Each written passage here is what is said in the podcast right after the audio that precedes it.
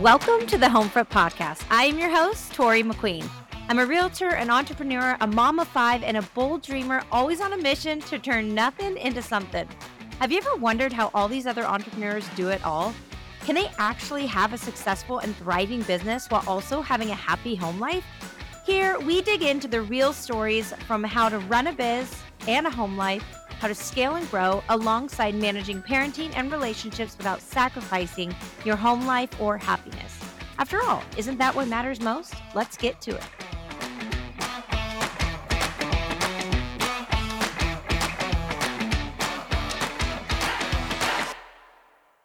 What's up, guys? Welcome back to the show. And today's going to be a fun one because we all know that life can get a little bit messy, especially when you add more kids and add more employees and you're just trying to do it all. And what's funny is we just keep taking on more things, but expecting better results. And that's just not what happens unless you learn to do it right. So today I'm excited to bring on Kimberly Tara. She is a wife, a mom of four little kids, and a multi passionate entrepreneur. She is a CPA and certified tax coach who started her tax practice just six years ago. Kimberly focuses on profit and tax strategy for females and small business owners. And she also is the host of the Messy Wonderful podcast and blog, which focuses on motherhood, money, and business.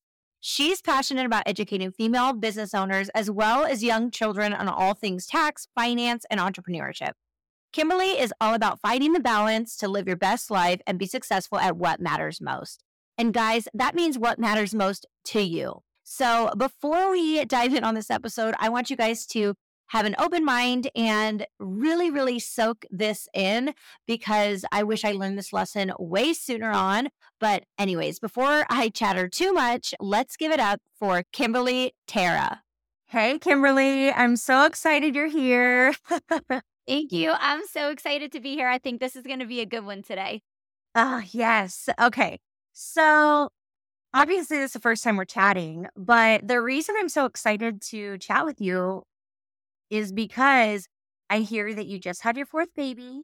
And in listening to your podcast, I kind of learned that you are all about talking about the messy middle, which I think we're kind of in that same phase of life. So, I've got tons of questions for you. Awesome. Yes, we just had our fourth baby. So we have three boys and a little girl. And, you know, most people are like, oh, you got your girl, but we would have been happy with a boy. We do gender surprises. But yes, we are ecstatic to have this little girl. She is five months and she is spoiled. I'm sure you completely understand that. Uh, I can completely understand. I have four boys and she is my girl. So I get you right there. Yep. Yep. Awesome. Well, why don't you tell everybody a little bit about who you are, where like where you started and where you're at now?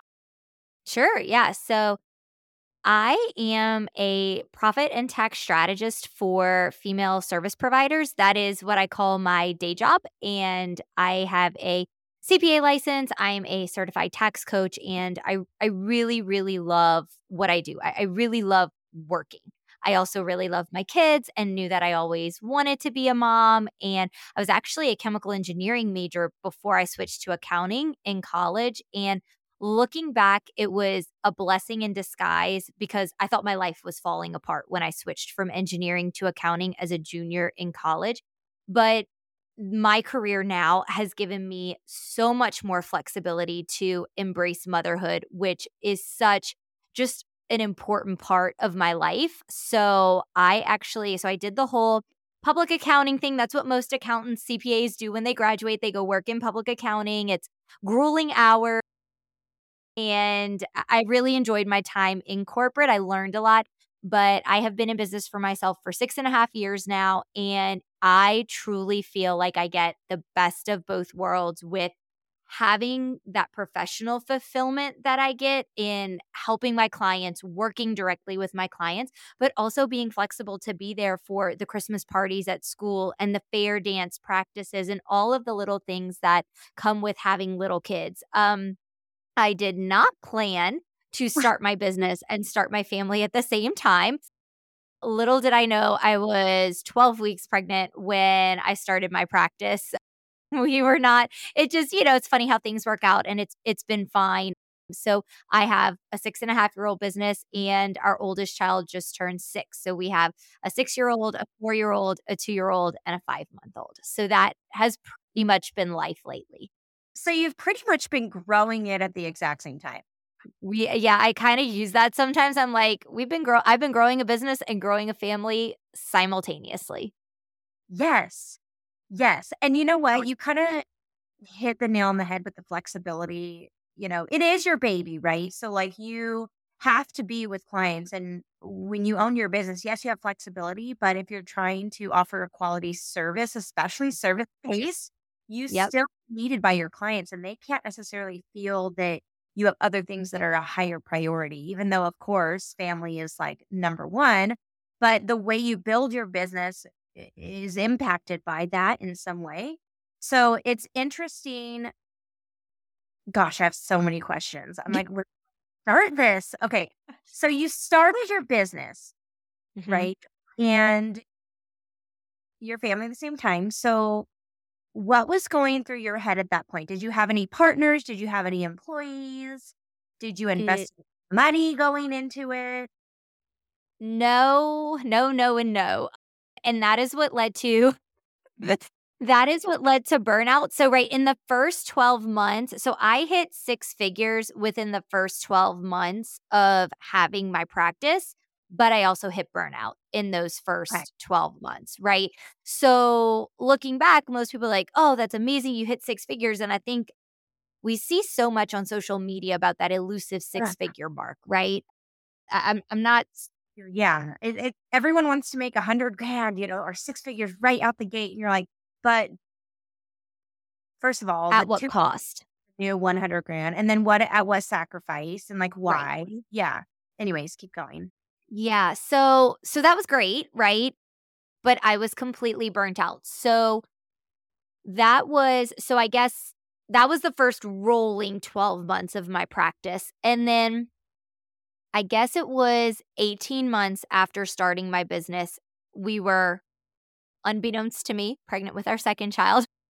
And I, I was really, I was really just burnt out. And something had to change because I really did want to keep making, you know, the money that I was making, but it wasn't what I envisioned, right? It wasn't giving me as much flexibility as what I was hoping for in being a business owner and mm. having my own business. That was part of wanting to have my own business was having this flexibility to be able to put my kids first. Exactly. And Create yourself a job. exactly. And I mean, and, and look, I believe in the beginning that everybody has to work Yes. hard right like there's there's a season there's seasons that we go through and life is cyclical and business is cyclical and you know anybody who tells you that their business is running on autopilot and they're not doing anything they're not being honest with you because one they are doing something and Right. two there was a season at the start of their business where they were doing a lot right Yeah. Yeah. And I think that's what's funny about like social media and stuff too is that people yes that, oh my gosh, they just did this overnight. And you're like, no, it took them five years to even yes get noticed, you know? Yes, exactly. So that is when I actually became a certified tax coach. And through my licensure as a certified tax coach, they they short sort of changed my mindset into value-based pricing for all of the knowledge that I was sharing and the help that I was providing to my clients versus like hourly rates or minimum fees and things like that. And it really changed my perception. And I'll be honest, I was doing all of the things, right? I was doing a little bit of bookkeeping, a little bit of consulting, a little bit of tax planning, a little bit of tax prep, a little bit of CFO. I was I was doing all of these things and it was it was pulling me in a million different directions with 20 different clients that I I just have such high standards that I was giving these clients so much for what they were paying me for and and what I was doing. And so when I let go of doing the bookkeeping and the consulting and the CFO and the generic accounting and really just honed in on the tax planning and the tax preparation, the tax compliance side, that was when my business took off. And when I say took off, for me, that meant I kept my gross revenue where it was and significantly decreased my time, my burnout, my energy that I was having to put into the business. Right. And how did you find that out? That that was like your niche? Because they always say to niche down, right? And and it's so yeah. hard because you're like, well, but I serve this person and I serve this person, and it all depends, right? But right, and you're worried if you say no, right? Like you're worried if you say no that the money's going to dry up. Right. So, what was that moment where you're like, oh, this is what I actually need to go for? You know, I think it was an intersection of something that I really enjoyed, the challenge of it. I, I was, I'm gonna be honest, I was, I was getting a little bit bored by the bookkeeping and just the tax preparation because that's more of a historical recreation. And and I want to stop right here and say that I I work hand in hand with a lot of bookkeepers. They are amazing people. They do a very important they have a very important role for business owners and I I am not I am not knocking that or saying that you should not have a bookkeeper. I'm saying it wasn't for me. But but mm-hmm. I I really honor, trust, appreciate the things that bookkeepers do. It just wasn't what Kimberly enjoyed doing. And right. a lot of the bookkeepers that I work with, they're like, I don't want to touch tax, right? like a lot of people don't want to touch tax. Right. So I, I just I want to put that out there that that just because I don't want to do it doesn't mean that I don't think that it is a critical component to business owners and that bookkeepers are not a vital professional advisor that all business owners should have. But for me, I really loved the challenge and the customization of a tax plan, a unique tax plan. The strategic yes. side to it. And that's what your degree yes. covers, right? Because bookkeepers don't even have to be Yes. Yeah. So some bookkeepers are like accountants have accounting degrees. Not all of them do. I'm licensed as a CPA. And so CPAs might be auditors, they might be controllers, they might be yeah. bookkeepers, they might be be just tax preparation, right? There are a lot of tax professionals yeah. out there who do tax preparation, but they don't actually do the advanced tax planning ahead of time. So, you know, saying CPA or saying accountant can mean so many different things and you could do a whole episode just just on that. But the other thing Tori was that my clients, business owners, they want tax planning because it saves yes. them money. No one wants to actually pay for tax preparation because it's like, and we all have kids, right? So, like, when you tell your four year old that they have to do something, they instantly don't want to do it because you told them right. that they have to do it. Right. But if you, like, that's always like my best, like, the best way that I could explain it, right? Like using a toddler uh, or a young child. But tax planning, when when I can tell a client that I can save them $80,000 a year for the next 5 years and we start talking about all of the things that that 80,000 means for them whether that's I've had a client pay off the mortgage on their home. I've had a client reinvest into the business and they were able to triple their revenues the next year. I've had a client be able to fund their three kids' college tuition. That's meaningful. That's impactful, right? That's more than just filing a tax return because the US says that you have to. And so, honestly, it was the intersection of bringing my clients something that they could really see the value in and something that I loved the challenge of. And uh, since 2018, I have just never, I haven't looked back on the tax planning side.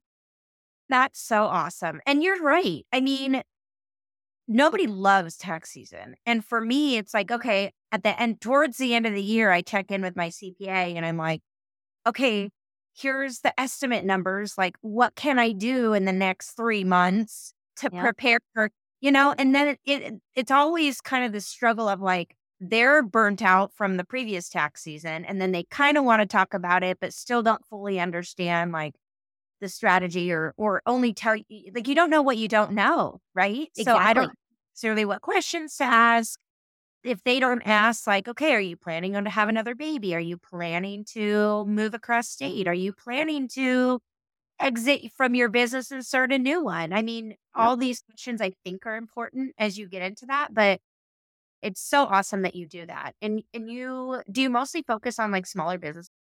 So I typically I tell people that in order to work with me you definitely need to be making over 6 figures because you're not going to feel the pain of high taxes until you start getting to that. But I primarily partner with multi 6 figure and 7 and 8 figure business owners. That's that's who I work with. I, I primarily work with female service providers. I do have male clients, and that's you know that as long as long as they're respectful, we have no issues, and all of my male clients are are wonderful. yeah. So, uh, so yeah, and you know, like you said, you talk to your CPA towards the end of the year. We don't do that. All of our clients, they meet with us monthly because we need that ongoing relationship. And I say they meet with us monthly. Some clients meet with us monthly, some clients meet with us quarterly, depending on the size of their business. If they're closer to that two to 300 mark, we're probably just having a quarterly check in. If you're starting to get to that five to $600,000 revenue mark, we're having a monthly meeting because yes, I need to know all of those things. What is, what is your goal with this business? What, what are we looking at what and in the earlier in the year that we know what's coming down the pipeline, the more that we can do, the more proactive we can be. We can talk about what are how how do we turn travel deductions into business deductions, right? How how do we marry that? How are we proactive to save you money on your taxes? And so I just I work with my clients pretty much year round. I, I don't have very many that I only talk to once a year. I, I kind of don't believe in that. I really believe we we really we're partners with our clients and you're a business owner so you're going to understand this but nobody really cares about your business as much as you do like you like you said at the beginning of this our businesses are essentially another baby of ours right whether you started your business before having kids or after they they are essentially another child of yours and eh, you know it, i just no one's going to care about it as much as you do, but we are a very close second to how much we care about the success, the growth of your business. Like, we are here to be your partner, to link arms with you because so many people are scared of the numbers, scared of taxes, and we're just here to remove all of that yuckiness, the yucky feelings, and the mindset that people have around numbers and taxes so that you can focus on what you do best, but also be aware and understand what the impact that tax planning can have for you and having a good relationship with your CPA. Oh, yes. I think that's super, super important and, and underlooked. I think it's under. It is. Also, I feel like people need people like you in their corner as they grow and scale. Right. And like you mentioned, I kind of want to go back to this. You mentioned like the different seasons in your business and how you grow it and how you scale it. And I'm sure mm-hmm. from an accounting perspective and CPA perspective, you see where business owners hit a ceiling, drop down just to break through the barriers. Can you talk about that a little bit? Like if that's even true or if I'm just completely off. but I feel like every time you try to like break that next ceiling from the 250,000 range into the $600,000 range. Like you're breaking mm-hmm. another ceiling. And sometimes that takes, you know, taking two steps back to move one step forward. And can you just explain that real quick? Yeah. One, I love I love that question. No one's ever asked me that question and I love it. So, one big thing that that comes to mind and most of the people out there on social media are not going to tell you this part because it's an ugly part of business ownership. But a lot of times yeah, but like we're here to talk about the real and the raw, right? Like let's like let's yes. call it out for what it is. When you are typically trying to make a jump to that next level, yes. that looks like you doing one of two things, maybe both. You are either working a heck of a lot more because you need to yep. bring in new clients, right, to grow your revenue, mm-hmm. or you need to take a pay cut because you need to bring someone in to help you with those new clients, customers, whatever yeah. it is. Like the whole reason you have to bring money in the door. And for most people, there are a couple of industries that this precludes. But for the most part, that means more customers or clients in the door to grow that revenue number, right? Yes. Okay. So then you need help because maybe you've gone from 20 clients to 50 clients. Well, you can't serve 50 clients. Right. At least not well. yeah. At least not well, and at least not while keeping your sanity. I know I've tried. doesn't work, right? So in the interim, right, while while you're bringing in new clients, but you also need new help, you probably need to bring some help on. So you need to be willing put in the short term to take a small pay cut to pay that person to keep growing, right? And that's something that's that's a prime example that I feel like people don't talk about. They don't so then so then people don't think it's okay to do, right? Like like right. you said there are seasons and it's okay if you say i'm working a little bit more man i was only i was enjoying working 20 hours a week but right now this season of business i need to work right. 40 hours a week because i have new clients coming in or wow i'm going to have to take a 30% pay cut because i need to bring someone in to help me and to manage this but it's only temporary, right? Because as that person helps me, then I can be out there bringing in new clients and customers, exactly. doing the things that only I can do, and I'm going to recoup and get back to where I was and more. So that is that's a huge part that I think people don't talk about when we're talking about going from you know 50,000 to 250,000 a year from 250,000 yeah. a year to 600,000 a year from 600,000 to a million like you said you do you have to take two small steps backwards to take a big giant step forward Yes. And I think a lot of my peers, like that I see, and I talk to tons of business owners, and I think what I see too is where they go from that solopreneur to actually owning a business because there is yes. a difference there. And I think it's hard for people to fully understand like you can't and you won't do all this by yourself and if you try to you are not going to grow.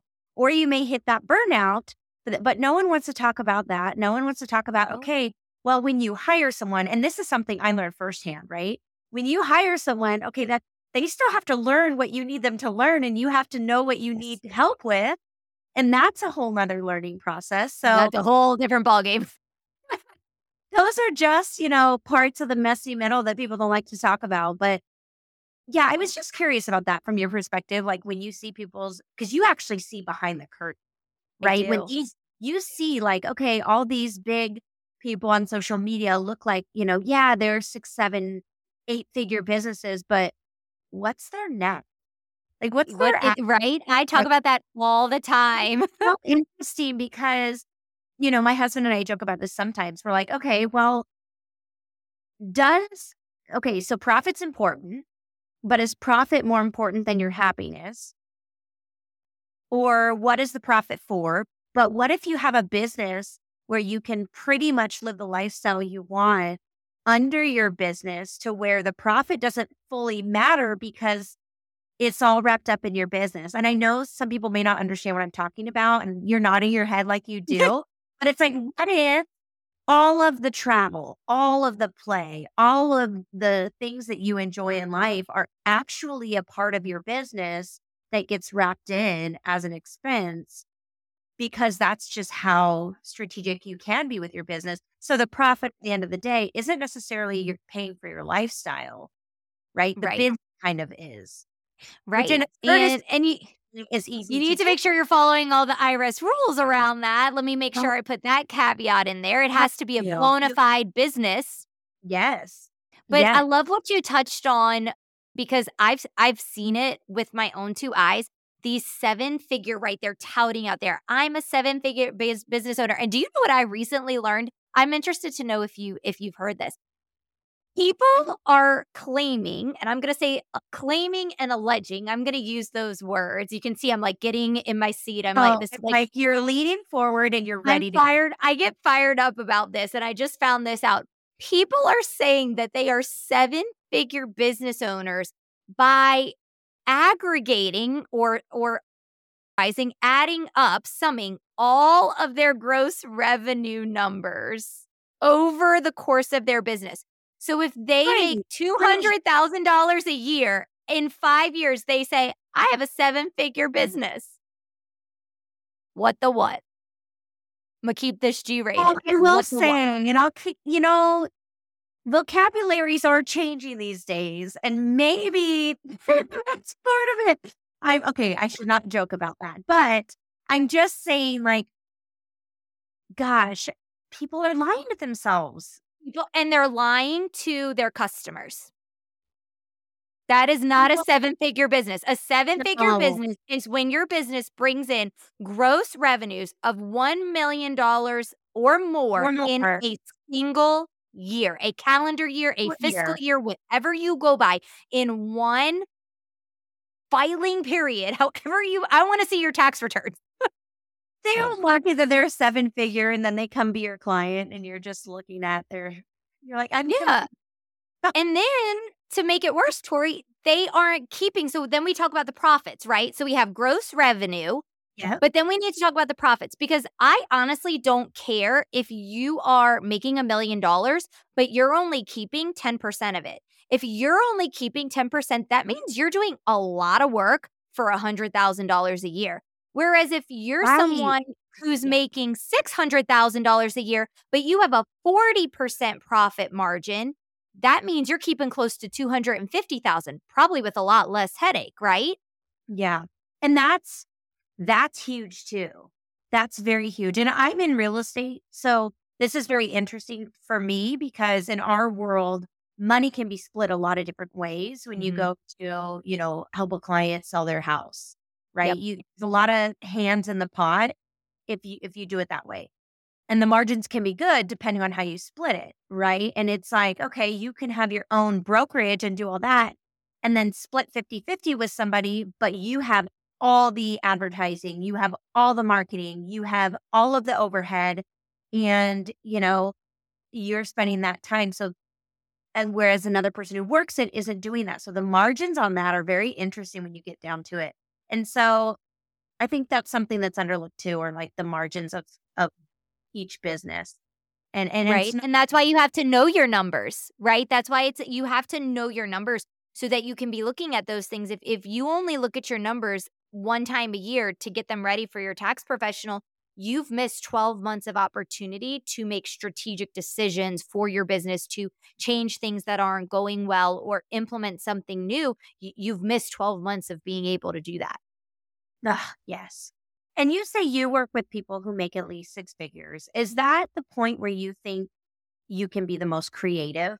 Like up until then, you can't really be as creative, right? Because you're, it's more basic. There's not as It much. is. It is. Yeah. So it's a couple of things. It's it Yeah. doesn't give us wiggle room for creativity. There's usually not as much cash flow. Some some tax planning, you know, some strategies take some cash flow and and some Yeah. uh, flexibility for movement. And the other thing too is usually somebody who's making less than that by the time they they take some deductions and it, they're just not feeling they're not paying enough in taxes to pay the, the to make the investment in Yeah. tax planning because there is a cost so you know there's a cost Right. associated with it and I- don't usually use the word cost I call it an investment because you know what you're investing to work with a tax strategist should be less than what your savings are Making, right yeah. but nonetheless you have that investment and so I just feel like you're not you're not going to appreciate the work that we do enough because you're not feeling the the pain and You the don't have enough to to play around with. Yeah. Great. Okay. Well, now let's shift a little bit because I like to talk about how you can grow a business and have a home life and how Okay. you even go about doing all that. Now, the reason I started the podcast is because everyone always asks me, like, how do you do it all? How do you have five kids? How do you go to all the games? How do you take all your children to all the things and all the parties and volunteer in the classroom while also, you know, having growing your business and showing up and all of that? And you know, my response is always like, I don't know, I just, you know, do. That's the honest. That's like my first honest response is sometimes I really just I don't know. mean- I lay in bed and I'm like, how how did what happened? What just happened today? Right. And also at the same time, I'm like, well, first of all, there's a pile of laundry on my couch. Like I I don't always do it all. Like I have a really awesome spouse. So I had this podcast because I'm like, there's other people out there that are doing just what I'm doing and it's perfectly normal for them. But like, let's hear it. Right. And and this, you know, season three of my podcast is is basically through the seasons of change, right? Like as your business grows, how does that impact your family?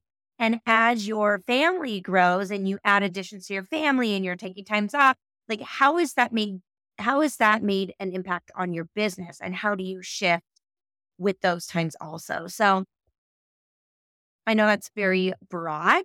Look at you. We're getting on here. Okay. So, example. So let's take it back to when you started your business and how did that first year look? And then after having your your first baby, how did you adjust, make changes, and go with the flow? Okay, so I was doing all the things. I would not say no to a client. They were texting at nine o'clock on a Tuesday night, 10 a.m. on a Sunday morning. Uh, I was afraid from leaving my nice W 2 paying job that no one was going to pay me, that the money was going to dry up. I didn't say no. It, and so, you know, I guess, uh, let's see, May. So my business was about six months old when my first child was born.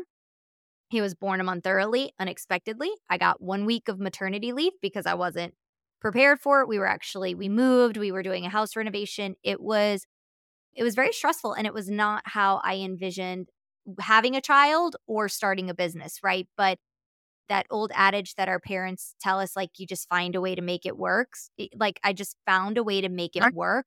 But as time went on, I knew that that's that wasn't going to sustain. That wasn't going that wasn't going to work long term. So it it wasn't pretty. My first 18 months of business, you know, we we had the money coming in, my clients were all happy with the work that that we were doing only having one child i was still able to be present for him and be there but you know as i was pregnant with our second child i'm like i'm not going to be able to keep going this way. Like this is this is not going to be sustainable. I don't want to be responding to texts at right? nine. Just yeah, and it was it was just me at that time. Yep. I and I I still only have one admin right now. It's it's still just two of us. But it's funny because you asked like how your business impacts your family and how your family impacts your business. I 100% will tell you that my family, personal life, the personal season that we're in has infinitely impacted our business, my business more than the other way around. But that's how I've chosen it to be because I've chosen to put my family first. Yes. Yeah. And I can relate to that also. So, with that being said, first off, does your husband work? Yes. So my husband is a mechanical engineer. He works at a nuclear power plant here. Uh, we're in New Orleans. And so that's what he does. So he works 410 so he is gone uh, by about 5.45 most mornings. He comes in at 5.45 uh, p.m monday through thursday. He is working two days remotely right now because we have no childcare for our youngest. Just everybody's having hiring issues. Childcare is not currently exempt from that. So we are we we're literally just making it work right now. Making it work. And did you do we're that just, when you had your newborn? Did you did you get childcare right away with your newborn, or did you try to just make that work also right away? Uh, so we had a nanny for our first two children, and then our third is a COVID baby. So before he was oh. born, you know, we couldn't. Ha- nobody was allowed to, you know, you couldn't be commingle yeah. at houses or anything. And then, you know, not still not knowing what was going on. Eh, so eventually we we had a part-time sitter come in and and at that point I had sort of pivoted and refined my business to where I wasn't I wasn't working as much in my business and so I was able to care for him and work but as you know every time you add on a child it's like oh they gosh, just need more yeah. of you by the time like by the time I take care of everybody's needs in an hour, I just need to start over with the first kid the next hour. Yeah, and do you feel like you're focused too? Like you almost have to get really good at some kind of routine to switch it off and then switch it on with your yes. brain. Like just yes. a complete mental shift. It is. And sometimes I feel like I I really never turn my brain off and they're both like motherhood and entrepreneurship like they're both like at war in my brain and I never get to turn either of them off. And so I do do a couple of things right where I pick one 90 minute session each day for mm-hmm. business and that's when I focus on like when I'm sitting doing a tax plan because I really like I, am I can multitask with the best of them. I can read and listen and and yell at kids and cook dinner and do all of that at the same time. But when I'm really working on a customized tax plan, I really need that 90 minutes of pure focus time. So I try and schedule one 90 minute focus session every day and know what I'm going to be working on in that 90 minute yes. dedicated time. Whether that's because the baby is napping, because my husband is home and, and can take her, whatever that looks like. And then I've really, really, really in the last, I would say probably in the last 12 to 18 months, made an extremely concerted effort that when my workday ends until the kids go to bed, I don't I really don't look at I try not to look at my phone. I don't answer emails. There are no tax emergencies. I'm not a physician. Like this is a yes. life or death. And so I get 90 minutes of focus work every day. And I get about, I would say, two and a half to three hours of focus time with the kids, probably about three hours especially not having childcare, I'm doing school pickup. So that looks like, you know, two to three hours of focus time on them every day. And then everything else in life gets squeezed in throughout the day and it can be right. just a hodgepodge right now. Yep. Yep. No, I totally get that. Hey, friends. I'm just chiming in here to invite you to join in on my Friends Club. It's like a newsletter, but way more fun. By joining, you'll get exclusive access to bonus episodes, freebies, tools, tips, and resources to empower you to scale in your business and your home life. As a bonus, you'll get the option to opt in to get monthly video updates on what I'm working on behind the scenes in my business and my home front. This is your chance to take advantage of all the valuable content from myself and guests on the show, as well as getting to know each other on a lot more personal level. It's super easy. Just click the link in the show notes or go to torimclean.com slash friends club to join. That's torimclean.com slash friends club. See you inside. So, okay. So your first business was kind of crazy and you got burnt out in the, mm-hmm. the first stages and had your first yep. kid. Yep. And then I think you were like, okay, I can no longer sustain this, so I need to change something. Yes. Right. That was correct. So what was the first pivot that you? So I say that like I found certified tax coach slash certified tax coach found me because it really was what they taught me about a business model as well as the education that they provide me with for this for the strategic tax planning it really uh, allowed me to I mean, I had imposter syndrome. I still have imposter syndrome sometimes, right? right the, like right. I I'm such a type A personality that I that I need to be a perfectionist. I need to know everything instead of saying like I like even though I don't know everything, one, I'm always willing to go research it for a client. But right. two, I really do know a lot. Like it's taken a lot. It's taken a lot of years for me to be able to say that out loud. Like I'm really good at what I do and I really know a lot. And I invest about 60 hours in continuing education every year, which is probably triple what most professionals invest in their education every year. Go yes. ahead, ask your question. Oh, yeah. I, I just thought of something right then and there. And it, it kind of triggered me because I was like, okay, yes. So you probably hit a point where like, this isn't working and then you decided, okay, what do I need to focus on? And then you realize I need to educate myself in in something additional or get better at my skill. Fine yes. tune and get better at my skill. And I think that that's huge also because I noticed that in business where you kind of get stagnant, right? Mm-hmm. You're either growing in leadership by hiring people and doing that, but at the same time, you're like, oh, how do I really fine tune what I'm actually good at. And it takes a step to to just re-educate yourself yes. on the new stuff, on the new trends, on the new like skill and really acquire that added skill set to be able to take off again. I think. Is that same for you?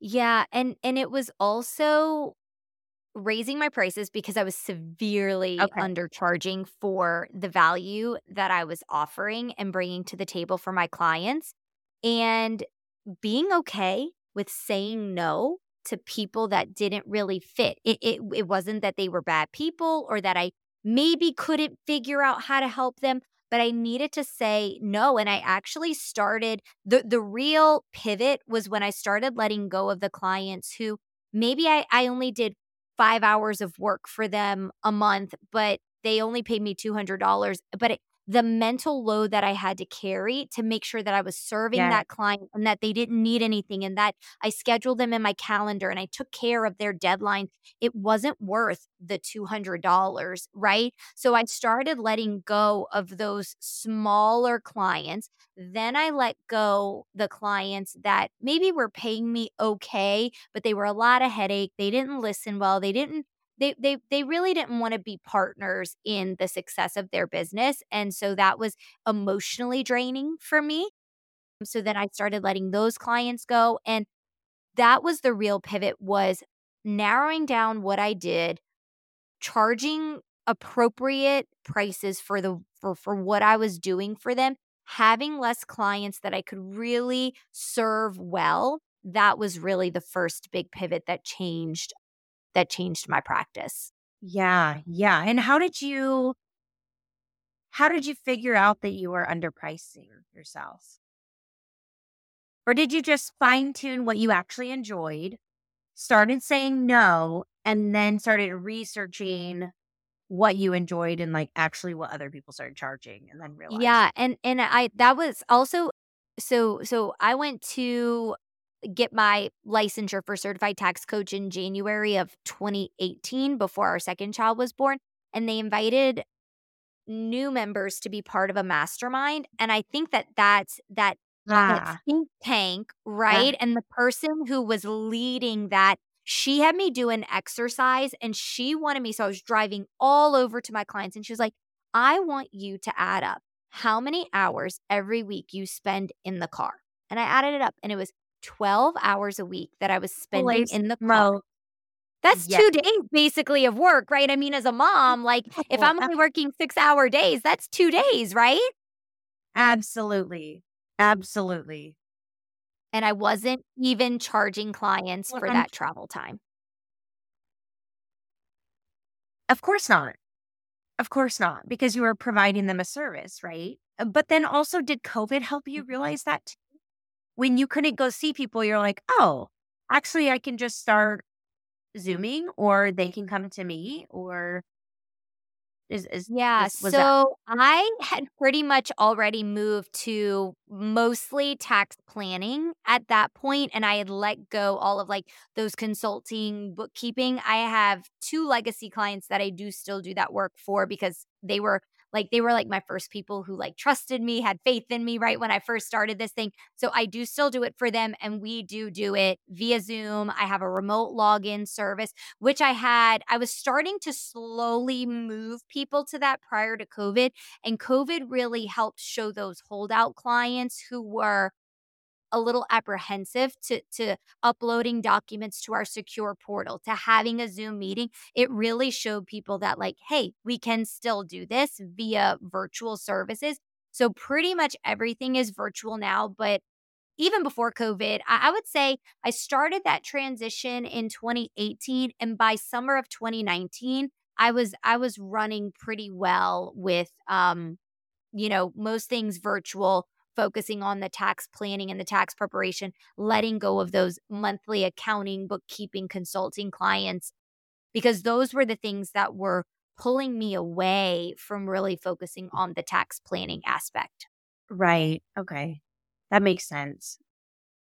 So, would you say that really the key to you continuing forward or being able to move forward at home and at or in your business is because you slowly just start letting go of what is not serving you? I know that sounds very simple, but is it more so just letting go of what you don't want to focus on and that's how you prioritize? think letting go and saying no. It was in January of 2020, so right before COVID, um, that I had a, a mentor and she was like, You have got to start saying no. Because I was just saying yes to everything because that's Yeah. the type of I can do it all. That's my personality. I can do it all. And then I have a list that is four pages long. And I'm like, oh yeah, I'm gonna get all that done today. I'm gonna get and like you get through maybe one of the four pages, right? Because it was in Okay. it was Yeah. an unrealistic amount of things to get done in a day. So Yeah. saying no, one, letting go, and I think having children has definitely helped my personality with letting go of things because you have no choice, but also saying no. Like, to you know to taking on the client or i said no to being our two year old's room mom because you can't even like go do things at school with the two year olds because they cry so it's like my two year old is actually not gonna know if i'm room mom or not so just say no kimberly like just say no and that has really been a game changer Yes. Okay. So that's awesome that you say that because it, it is simple, sometimes not easy. But let's take a look at that with your work. What are three things you have said no to? And then at home, let's talk more a little bit about your home and able to grow your family and some of some of the things that you've said had to say no to, whether it was against like anyone else's judgments or societal norms or anything like that. I'm curious to hear more on that. Okay, so let me tackle the home first because those are coming to my mind pretty quickly. So, my oldest is actually diagnosed with autism. And I got a lot of pushback, even from family, on pursuing that diagnosis for him. And once we got the diagnosis, which then meant we were able to put him in therapy, which meant we were able to get the resources for him and resources as his parents on how to help him. Oh my goodness, that made our lives so yeah. much easier. Okay, yes. So that almost like no to those societal norms and no like to my family who was like you know he's he's two he's to grow out of it he's being you know so like saying no to them and saying no i i know that i need to push further on this was huge because i think that the last almost 3 years that we've been doing therapy for him have been instrumental in the in having more harmony in our home because we're all just working better together for him. So that that was a really big one that I kind of went against everybody you know, family on. That's that's mom good right yeah. there. Yeah. Yeah. It it it's we're at a really we're at a really good place with with him right now.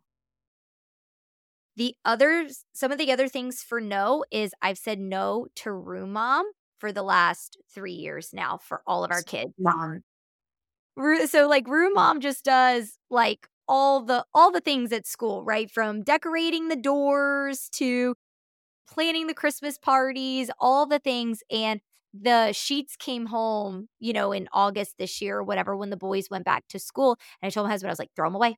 Throw them away before I write my name down and say, but if you need me, right? Like I can't commit, but if you need me, you know, and I'm always willing to volunteer and help. I'm always willing like to help. PTA mom, PTA, like we yes. call our PIE here. So like yeah. room mom, who's in charge yeah. of all the volunteering. Exactly. Exactly. And so you're just you're very committed committed to helping the teachers with whatever they need for the year and being there and being present and and it's wonderful and both of my kids classes have wonderful room moms so it it all turned out.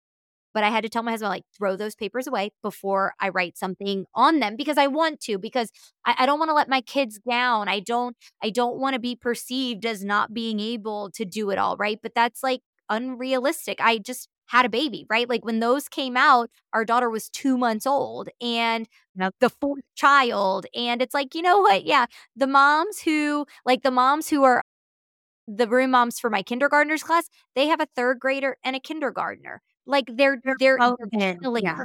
they're killing it right now as as room moms. They're doing it a phenomenal job. I'm so glad I said no because I never could have done the job that they're doing, and I would have been so stressed and resentful. Yeah, yeah, and so it just wasn't. I'm I'm gonna try to do it next year uh for our first grader because I feel like after that, like he's gonna start getting too old, you know, eh, so so to speak. And he's asked. So I'm gonna I'm setting myself up for that. I'm trying to put some systems in place in my business to prepare me to be able to do that next year for him. Planning ahead. Personally, like to see your face, right? But they do. You can you maybe don't have to be room mom, right? Like you're sacrificing room mom, but that doesn't mean you can't go to the pumpkin patch on the field trip. Yep, I make all the field trips. Uh, when they ask for volunteers, I'm I'm there. When they have the Christmas party at school, I'm there for that. When parents are invited, I am there for anything that parents are invited to. But I can't commit to all the behind the scenes stuff, yes. right? That goes into being a Great. mom. And was that hard the to say no? the third no on the home front is, you know, people people used to say like because I'd be like, oh, well, I'm not going to let my kids do that. And we're all guilty of that, right? Like before we have kids, we're like, well, I'm not going to let my kids do that, or I'm not going to make my kids do that. Pretty much all the things that Kimberly said growing up that she wasn't going to let her kids do or she was going to make her kids do, I've pretty much stuck to them. And I think that that's partly why we have, why I'm able to have four children and three businesses is because there's a lot of order, there's a lot of discipline, and there's a lot of structure. And to be honest, kids kind of sh- they thrive off of that, right? So I've I've really said no to the societal norms of, "Oh, well, you know, just let your kids do this or just let them do that or just let them watch TV. Watching, I mean, our kids do watch TV sometimes, but watching TV in our house usually means that meltdowns are going to ensue. It's li- it's honestly easier to not turn the TV on in our house. Isn't that so funny? It's like you, my husband and I went through this a little bit because I was always telling him, okay, like if I had like a ladies' night or I did something or I was like, okay, you want them to watch these shows? Okay. Okay. Sure enough, like hours later, they're not listening, they're copying attitudes. And I'm just looking at my husband. I'm like, it was the show. Like, not to make an excuse, Yep. but like, it's like their brains need to like revamp up to like back to being normal humans. It's like a weird thing. I don't think all Yep. TV's bad, right? You can definitely learn Nope. on on stuff and also just strictly enjoy it, right? But it's all a Yep. balance. So I think that's funny. So you said no to to some of that stuff. Can you be specific on some of the things you said no to? Not that you're judging any parent. I'm just yes, curious. no, I'm not I'm not judging you. You do you. This is just uh what what we believe in and what works for our family. So like I told my I told my 6-year almost 6-year-old no for football this year at the playground. It was the first year he was eligible. And again, it started in August and the baby was 2 months old and we had already done soccer and baseball and trying to get everyone out to the playground at 5:30 while pregnant. I only had 3 and I was big and pregnant at the time during tax season while my husband was on a refuel, which means like the plant was shut down and he was working 12 hour days, really wound up being 15 hours by the time he commuted six days a week. I was like, I can't do that. I like I cannot do that. I can't get everyone out there at 5:30. I can't get everyone home at 6:30 because our our oldest two don't nap. So they need to be in bed by 7:30, 8 o'clock. I was like, I I can't do it. So saying no to some of the things like that, it it, it hurts my heart, but at the same time, you know, sports are be- he so sports are not going to be his thing. That's okay. I think our third is going to be our our athlete, but Hunter, our oldest, he's in music class and he's in swimming, and those are two things that he. I was like, I I can't give any more of my weekday evenings to things right now. Right. So I said no. Good. Okay. So saying no is pretty hard. So you're sacrificing that. What else? What's one other thing that you're saying no to? It's hard with so many things, but like, yeah, what is that other people may look at um you like, oh, you're sacrificing that. You're saying no to that. And that's how you're able to do it. Yeah. I would say probably like really quality time spent with friends or entertainment or enjoyment. Like you're like I couldn't tell you the last time that we've been to a movie or a concert or gone to a bar or just like hung out with adult friends without kids. I, I think that we've probably sacrificed a lot there with the thick season that we're in with little kids because it's honestly just so hard to find a babysitter for four kids. And my parents are super helpful. But just getting everybody ready to, for us to go, we're so tired. So I really think that that's probably a big thing that that we've sort of said no to our lives as like having friends and couple friends and doing fun things and going on vacation as a couple. That's something that we've really said no to right now. We desperately need a vacation just the two of us and we're that's on the horizon for for us and our marriage and our relationship but that's we've chosen to say no to a lot of things like that the last couple of years while we're raising kids And is that something that you and your husband both agreed to? yes, we are in alignment on that that we we had kids because we wanted to because we wanted to spend time with them because we want to take them on vacation. We want to play a board game like we did with them last night. Uh, that's that's a choice that that you know we just don't feel like they'll always be little. We feel like at some point and, and it'll get easier too, right? Like having someone come in to watch them on a Saturday night so that we can go out and do something is going to get easier. But for now, we're we're both very much in alignment that our kids are our focus for right now.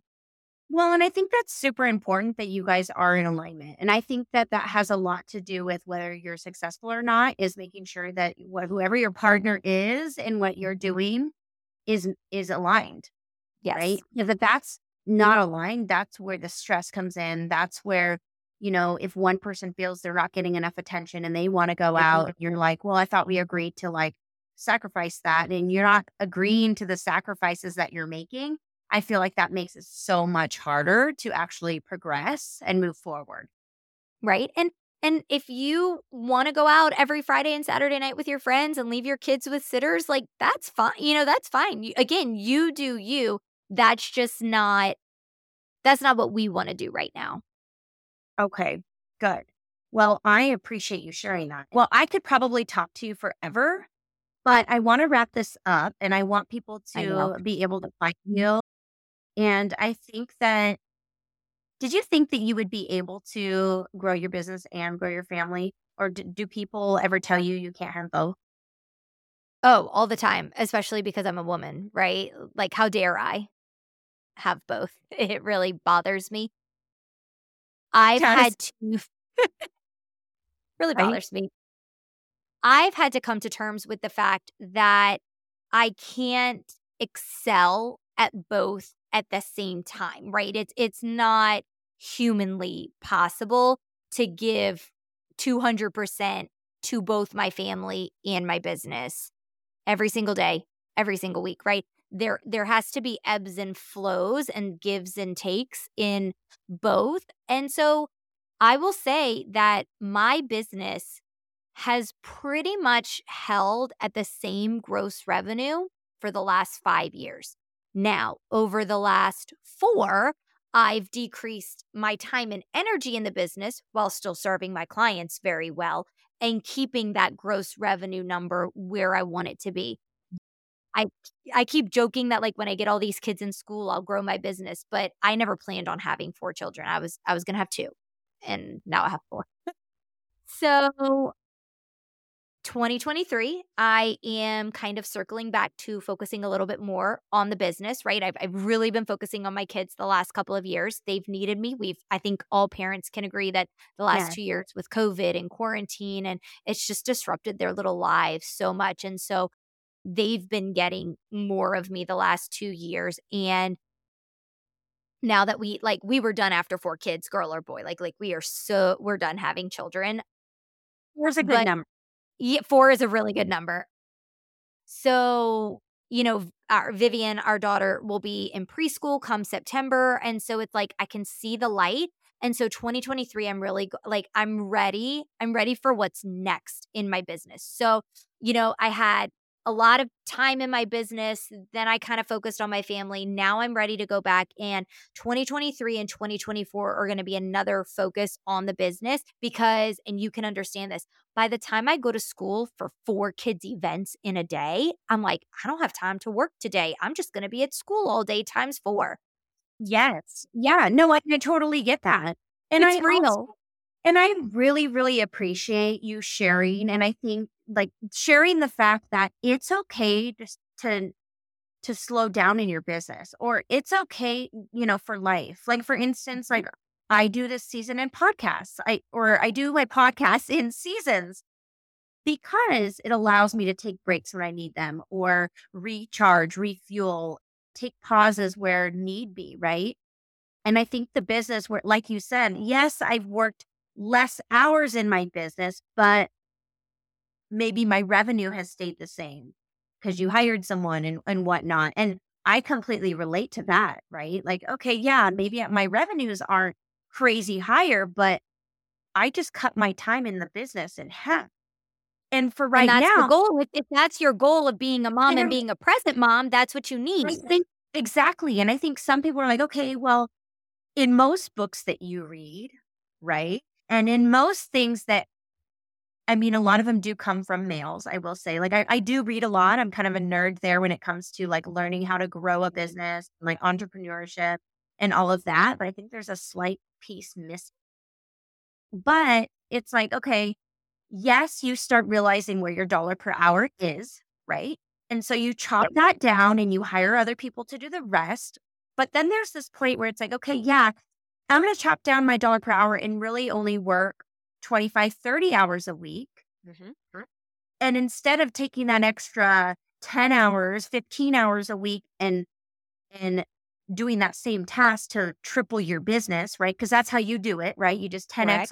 things that you, that will bring you the, the highest return. But it's like, okay, well, what if I just don't do that and I spend that time with my family?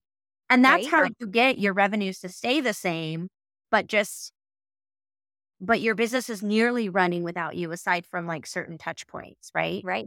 And that can be really hard if you love what I do because I, what you do and I love what I do. And so that's been really eye opening for me the last year, last maybe six months, probably almost since right before having Vivian. It's like, Kimberly, you don't have to fill that time with more work. Just enjoy being. Just enjoy. Your, yes. Just and don't enjoy. feel guilty about it.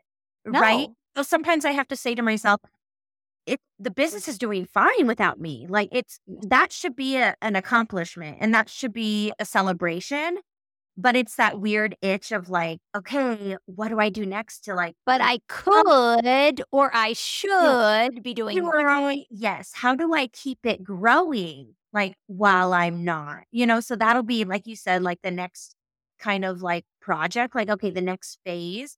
But I think that time to be okay with your business growing in a way that's more sustainable sustainable, but I also see that as like success. Yep, absolutely. Like, I see that as your like, time, we talk about financial freedom, but what about our time freedom? Your time freedom is the only reason why I work. Well, kind of, not really. I mean, but it kind of is like I want to work doing something I enjoy, but really, like if if I don't get time to do other things that I mm-hmm. enjoy, mm-hmm. then what's the point, right? Or time to enjoy time with my children you know, and I don't need to be with them 24 7, but if I, if something happens and I can't drop everything to be with them, mm-hmm. then what's the point? You know? So I really appreciate you sharing where you're at in the with kind of putting a pause on things. And I'm kind of in a similar boat. I'm just now starting to put a ramp on it of like, okay, now, and it kind of gives you a little bit of downtime to actually think about what it's worth to keep going in a certain direction. Like every kid I have, and I don't know if this is the same with you, it's like a reassessment of like, okay, my time just got chopped even, my time just got more valuable overnight. Yep. Now that yep. my time is more valuable, now what do I need to be focused on in exactly. my business? And so it people, really, I wonder if you have this too, but people will tell me they'll be like, well, don't don't wait until 2023. Start now. Do it now. And I'm like, no, no, no, you don't understand. I need 90 days to prepare for this because I've got four kids depending on me, right? Like like I'm I'm being practical and realistic with where my life is right now and wanting to start something and getting ready to be able to properly start it, I need a 60 to 90 day lead time sometimes. A plan. Well, and it's a mental thing too, right? And it's it prevents you know yourself. You know where you're going to hit burnout if you don't do it you know that it's a marathon and not a sprint. So mm-hmm. you start realizing, like, okay, yeah, I could spray it and hit my head against the wall or whatnot, you know, but what's the rush? For I don't know. I used to think that there was that there was a rush for everything, and I realized that there's not a rush here. Like sometimes there is, depending on what you what your goals are, right? But and and sometimes we do 90 day sprints, which are great, but like you plan for those. Yeah. But it's like when you're sometimes when I go through that cycle in my head of like, hey, and now this and now that, and I got to do this, and then my husband's like, but why? What's your what's your reason why? Sounds right? like my husband. Like, He's like, can we just take a break? Let me just tone that down and be like, oh, you're right. Like, why do I need to stress about it? This when it doesn't matter whether I get that in one year or whether I get that in 18 months. Right. Well, because most of our goals are self imposed goals, right? Yes. Yes. And where the time with your children, like like you said, like a year, like I feel like I just had my baby and she's already like nine months. It's crazy. and that man. time you don't get back. So if I would have been sprinting in a 90 day sprint to hurry up and get to where I'm at with my business and I just lost 90 days. Yeah, I mean, it's a big deal. It, it all goes back to your values. But I really do appreciate you sharing the fact that, you know what? The way the growth looks for you is taking a step back and mm-hmm. still keeping those revenues. Like that is a Yep. solid growth plan. And I think and that it's a win, right? Like I like it's been a win for me and for our family. Mm-hmm. And I think people tend to like have this trajectory that's just like constantly up. And that's just not what it looks like. And I'm starting to see mm-hmm. stuff now where like, oh, success is not linear. And you're like, oh, now you want to like talk about the ebbs and flows because Right. that's truly success. success is. Anyways, all right. I Well, feel I, like we could almost like co-author a book on this, like of how to like business, but like the mother, like mother way, like the because this is a real thing. Because you talk, Right. I'm an Audible and podcast junkie, and you're right. I love listening to business books, but most of them are written by men, and I'm like, well, that doesn't work for me. It's not practical. or by women, like it's written by women, but maybe they don't have as many children, or they had children, but they, you know, I, I don't know. I just think there's a lot of different perspectives out there, and I, I think it's hard to find. That's why it's hard for me to find a mentor, right? You get with a Mhm. certain mentor, and then you're like, wait, they're mentoring me in this way, but they're not aligned with me on my goals for like my family. So then it's like, oh wait, you're you've been divorced three times, you're a male and you're a millionaire, but you're you stress all the time and you or you're drinking and you're or miserable. you've never run a you've never run a household a day in your life, right? Do you know how much yeah. energy it takes to run a household with four and five children? You you have no clue. It's it's harder than running it. a Fortune 500 company some days. Well, and whether it's harder or not, it's like you you get to choose your life.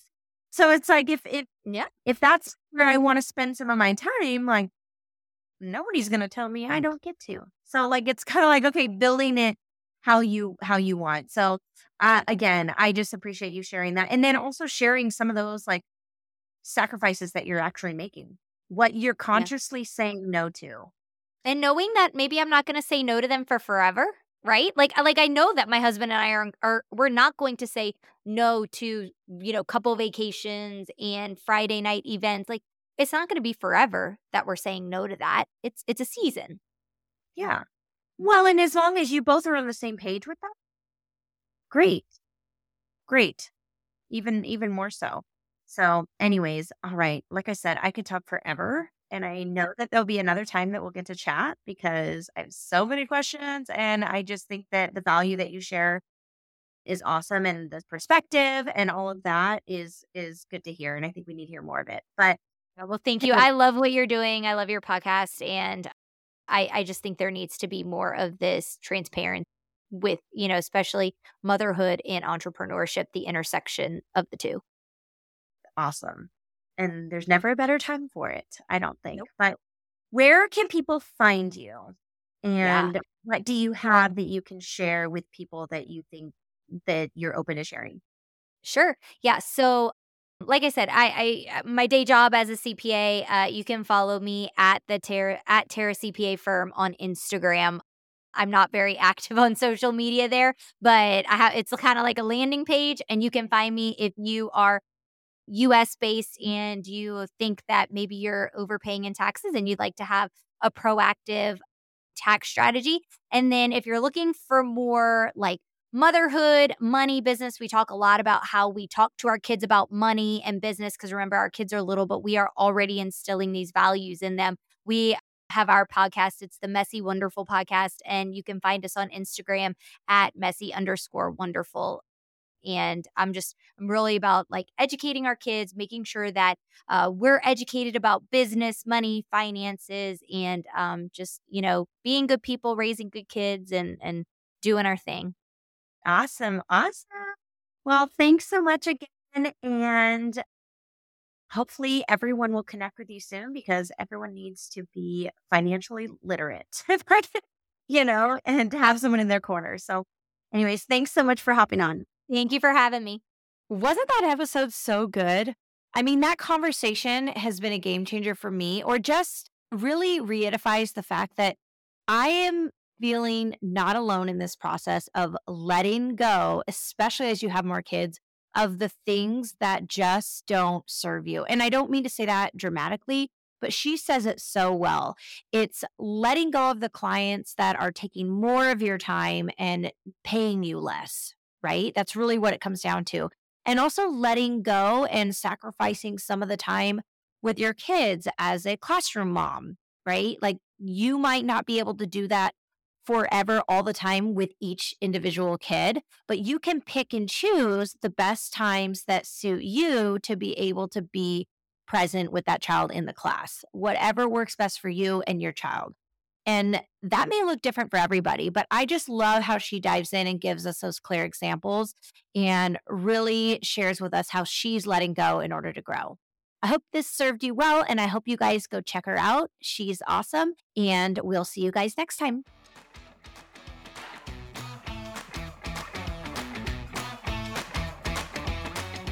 Thanks again for joining me on another episode of the Homefront Podcast, where happiness is our true profit.